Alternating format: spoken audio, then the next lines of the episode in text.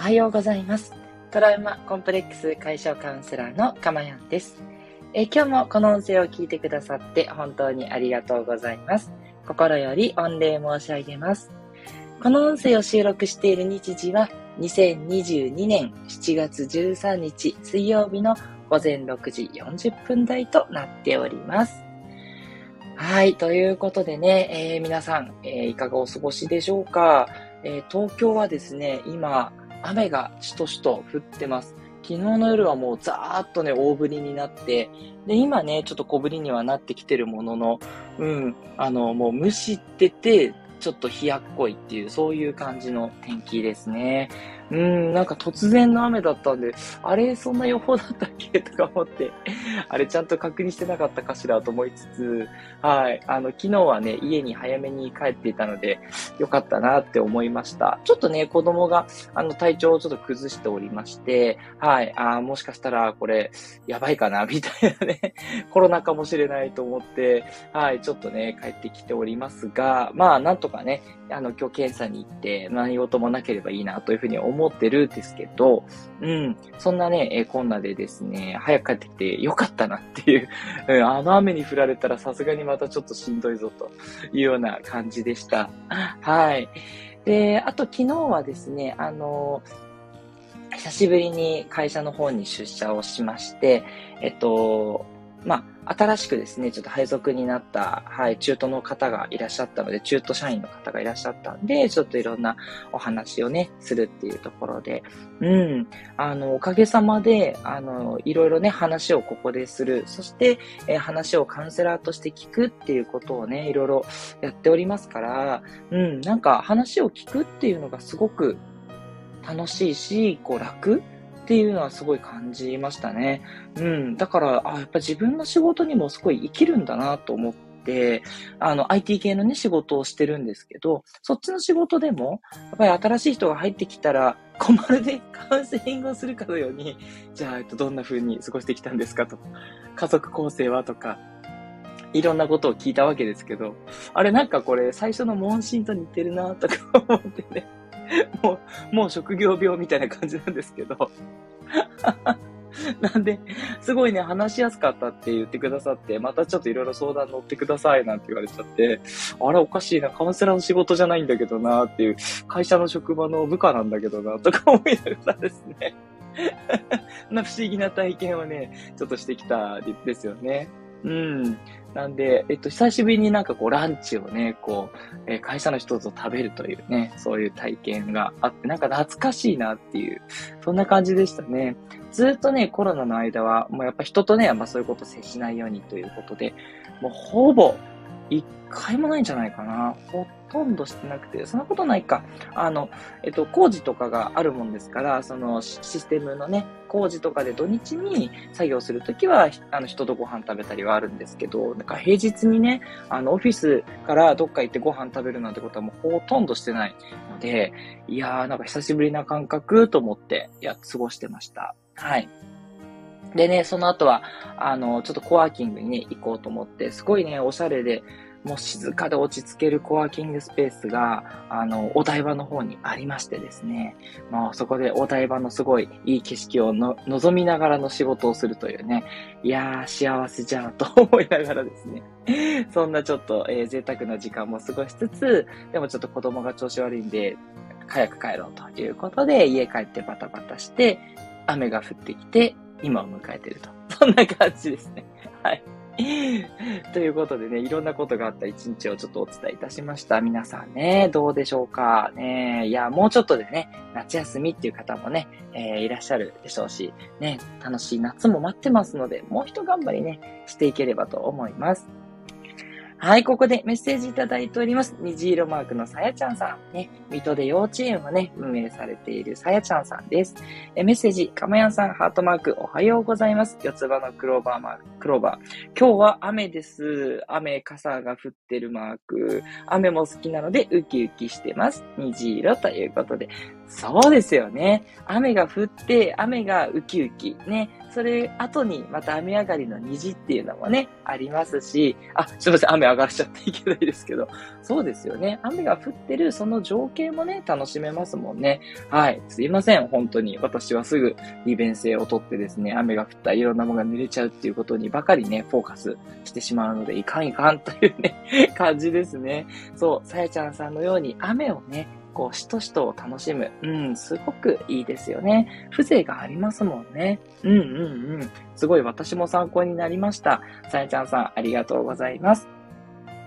えー、ということでですね、この放送では私のこの癒しの声を聞いていただく今の幸せと、それから一つテーマをですね、えー、決めてトークしていくんですけど、そのテーマはですね、えー、私はカウンセラーですので、皆さんのメンタルにね、効くような、そんなサプリのようなね、漢方のような、え放送になっております。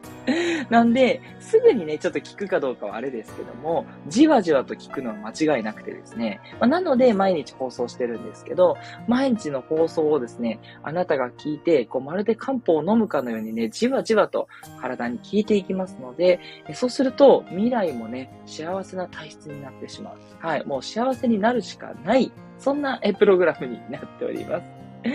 え、なのでですね、朝のお忙しいところだと思うんですけれども、あの、癒しのね、えー、一服ということでね、コーヒーや紅茶などね、えー、飲みながらですね、聞いていただいたり、あと家事とかね、育児をしながら、あの、ラジオのようにね、お耳だけ聞いていただけたらとても嬉しいです。えさて、今日のテーマなんですけれども、今日のテーマは、自由と束縛、どちらが幸せかというテーマでね、お送りしていきたいと思います。えー、皆さん、自由と束縛、どっちが好きですかっていう話なんですけど。これ言葉のチョイスがあんまり良くないですよね。自由と束縛って言ったら、そりゃ自由でしょっつって好きなことできた方がいいじゃんってね、普通思うと思うんですね。ただですね、これ束縛にも実はメリットがあります。何かっていうと、楽なんです。束縛されてると、もうやることが限定されますよね。自由じゃないですよね。だけど、自由じゃないから考えることないんですよ。もうその束縛されてることをするしかない。うん、っていう感じですね。まあ私の場合で言えば、例えば夜ご飯は子供が食べたいものを食べるってことになるんで、まあ、私に選択の自由は、私が一人で何かを食べるとき以外はないんですよ。はい。なんで、家族で、なんかこうちょっと素敵なね、あの、レストランに行きたいなと思っても、何言ってんの？ファミレスに決まってんでしょってなるわけですよ。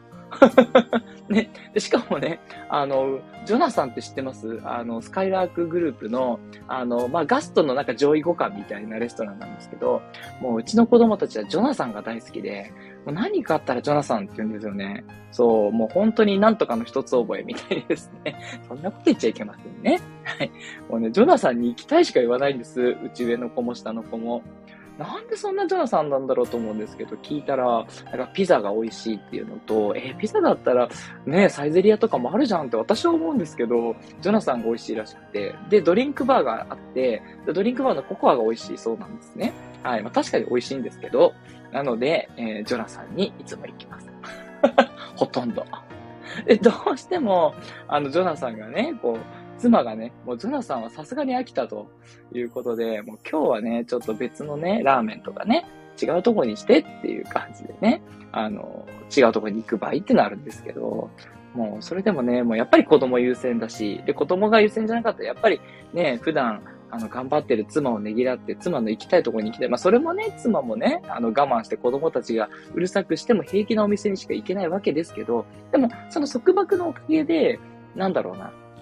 範囲が狭まるから考えなくていいんですよね。そういうメリットがあります。はい。っていうことで、自由も束縛もですね、どっちも幸せにも取れるし、自由は自由でね、じゃ今度何したらいいんだろう？わかんないよっていうね、悩みを抱える場合もあって、まあ自由だからいいかっていう問題もあったりするんですよね。結構ね、自由時間あったらどうしようって困っちゃったその修学旅行とか、あと自由時間のあるツアーとかね、行ったことある人ってそういうふうに思う人もいると思うんですけど、じゃあどっちが幸せなのかという話で、はい。これ結論なんですけど、もちろんもういつもの通り答えはありませんということになるんですね。はい。まあ、ここまではね、あの、誰もがね、多分割と予想ついたんだと思うんですけどね。いつもの流れです。で、じゃあどうしたらいいの？つまり、えどうもね、束縛感があって自由が欲しいんだっっていうふうに思う人もいるだろうし、ちょっと自由すぎちゃってどうしたらいいかわかんないっていうことで、まあ、多少ね、束縛がいいとは言わないけど、ある程度ガイドラインがあってもいいんだけどな、と思う人もいると思うんですよね。で、どの程度のバランスが心地が良いのかっていうのを、ちょっとね、こう踏み出すの怖いと思うんですけど、ある程度実験してみるっていうのがやっぱりね、おすすめですね。はい。で、私の場合は、あの、もういつもお話ししてる通り、もうとにかく家事と育児をする時間が多いので、もうとにかく自由が欲しいと思うんですよ。でも、本当にこれ自由があったらいいのか、もしかしたら自由に過ごしたら罪悪感が出る。なんかこんなにね、妻は頑張ってるのに申し訳ないなと思うとかね。そういうのが出てくるかなとか、いろいろあるんで、いろいろ実験をしてみてます。はい。で、結論なんですけど、私は、やっぱ人より自由が多くないとやっぱりダメなタイプだっていうのがよく分かりました。うん、自由がないと、すごくやっぱイライラしちゃいます。本当にね、申し訳ないんですけど、しょうがないですね。もうそれが自分なんでね。で、だからと言ってなんですけど、心地いいけど、でも好きに自由を取ればいいってことでもないですよね。好きに自由を取ると、やっぱりね、あの、罪悪感が出るんですよ。あ、やっぱりちょっと自由だけど、なんか心から楽しめない？うん。この自分の自由によって、こう、妻にね、こう、負担がいってるとか、なんかいろんなとこに幸せがいってるなって何かが遅れたりとかね。そういうことを感じるんで、やっぱり自由が多ければいいという感じでもないんですよね。ということでどうしてるかっていうと、きちんと家族に確認を取るということは欠かさないようにしています。はい。今日ね、ちょっとこれからちょっと出かけてくるけど大丈夫？とか、ね、なんか買ってくるもある？とか、ついでにできることを確認するとか、まあ、それは相手のためでもあり、自分のためでもあるんですけどね。自分が罪悪感なく過ごすために、きちんと確認取ってるっていう面もあります。はい。で、あと空気も読みます。はい。やっぱ妻もね、かといってね、言いにくいじゃないですか。出かけるって言ったらね、気持ちよく送り出したいとか思ってくれてるんで。だけど、本当はちょっとしんどくてね、あの、辛いっていうこともあるかもしれないから、あの、空気を読むっていういい意味でね、空気を読むようにもしてます。だから、こう、ちょっとしんどそうだなとか、あ、今日なんかいつもと違ってちょっと休んでる時間が多そうだなと思ったら、まあ、ちょっと早めに帰ってくるとか、ね、あの、できることこれやっとこうか、つってやるとかね。うん。やっぱり多少、そういうところは、あの、気を使うっていう部分も必要かなと思いつつ、でも、自由がないと、自分も何のために生きてるのってなっちゃうから、ごめん、自由もいるということで、そこのバランスが、自分の中のバランス、家族とのバランス、社会とのバランス、うん、その辺をね、考えてやるっていうことですね。で、逆にそこまでやったら、もうあとは思いっきり自由は楽しんだ方がいいんですね。はい。気にせずに、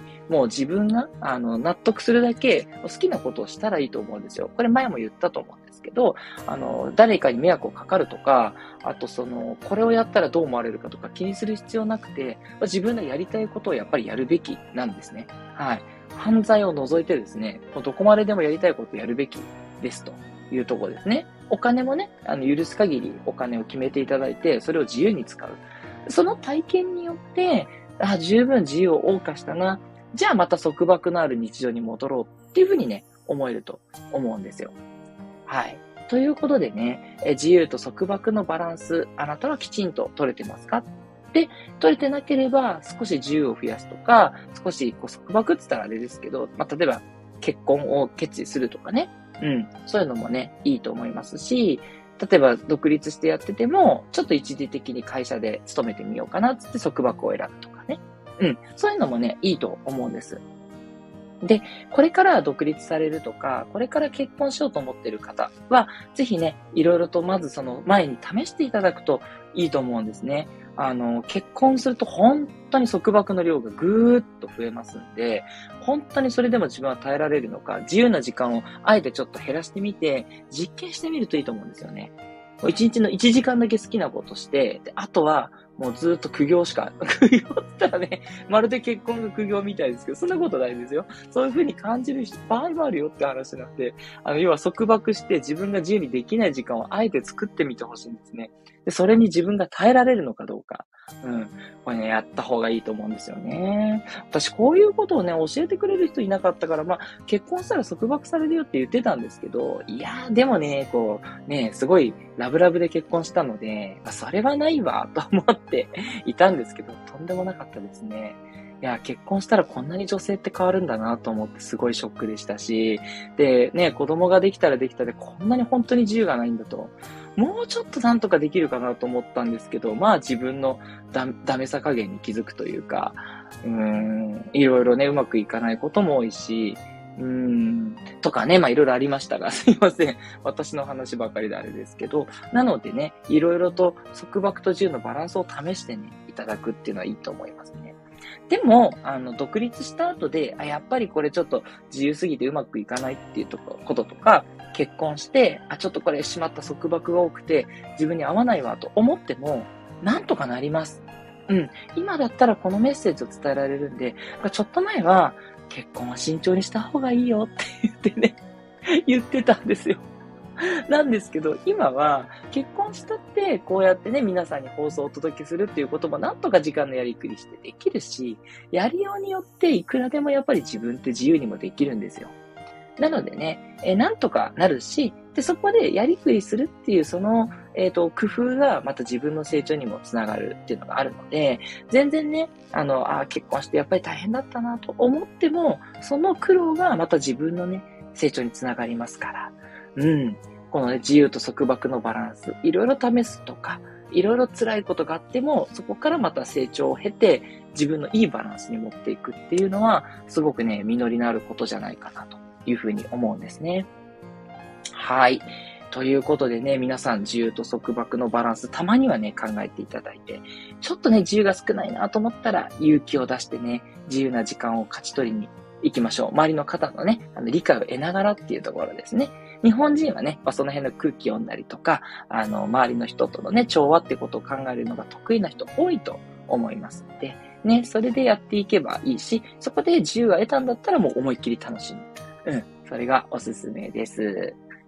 はい。ということでね、いかがでしたでしょうか？いいねと思った方は、ぜひいいねをえ押していただけると、今後の参考になります。ね、昨日お話ししたようにね、いやー11いいねをね、超えるような、そんな放送が出てくるかどうか、ね、は私次第ですね。頑張ります。ということでね。でも、まあ、あのね、どれがね、あの、いいとかっていうことよりも、あなたにとってのいいねが、えー、出てくるといいなと思っていて、手を変え品を変えですね、今後もいろんなメンタルのね、放送をしていきたいというふうに思っております。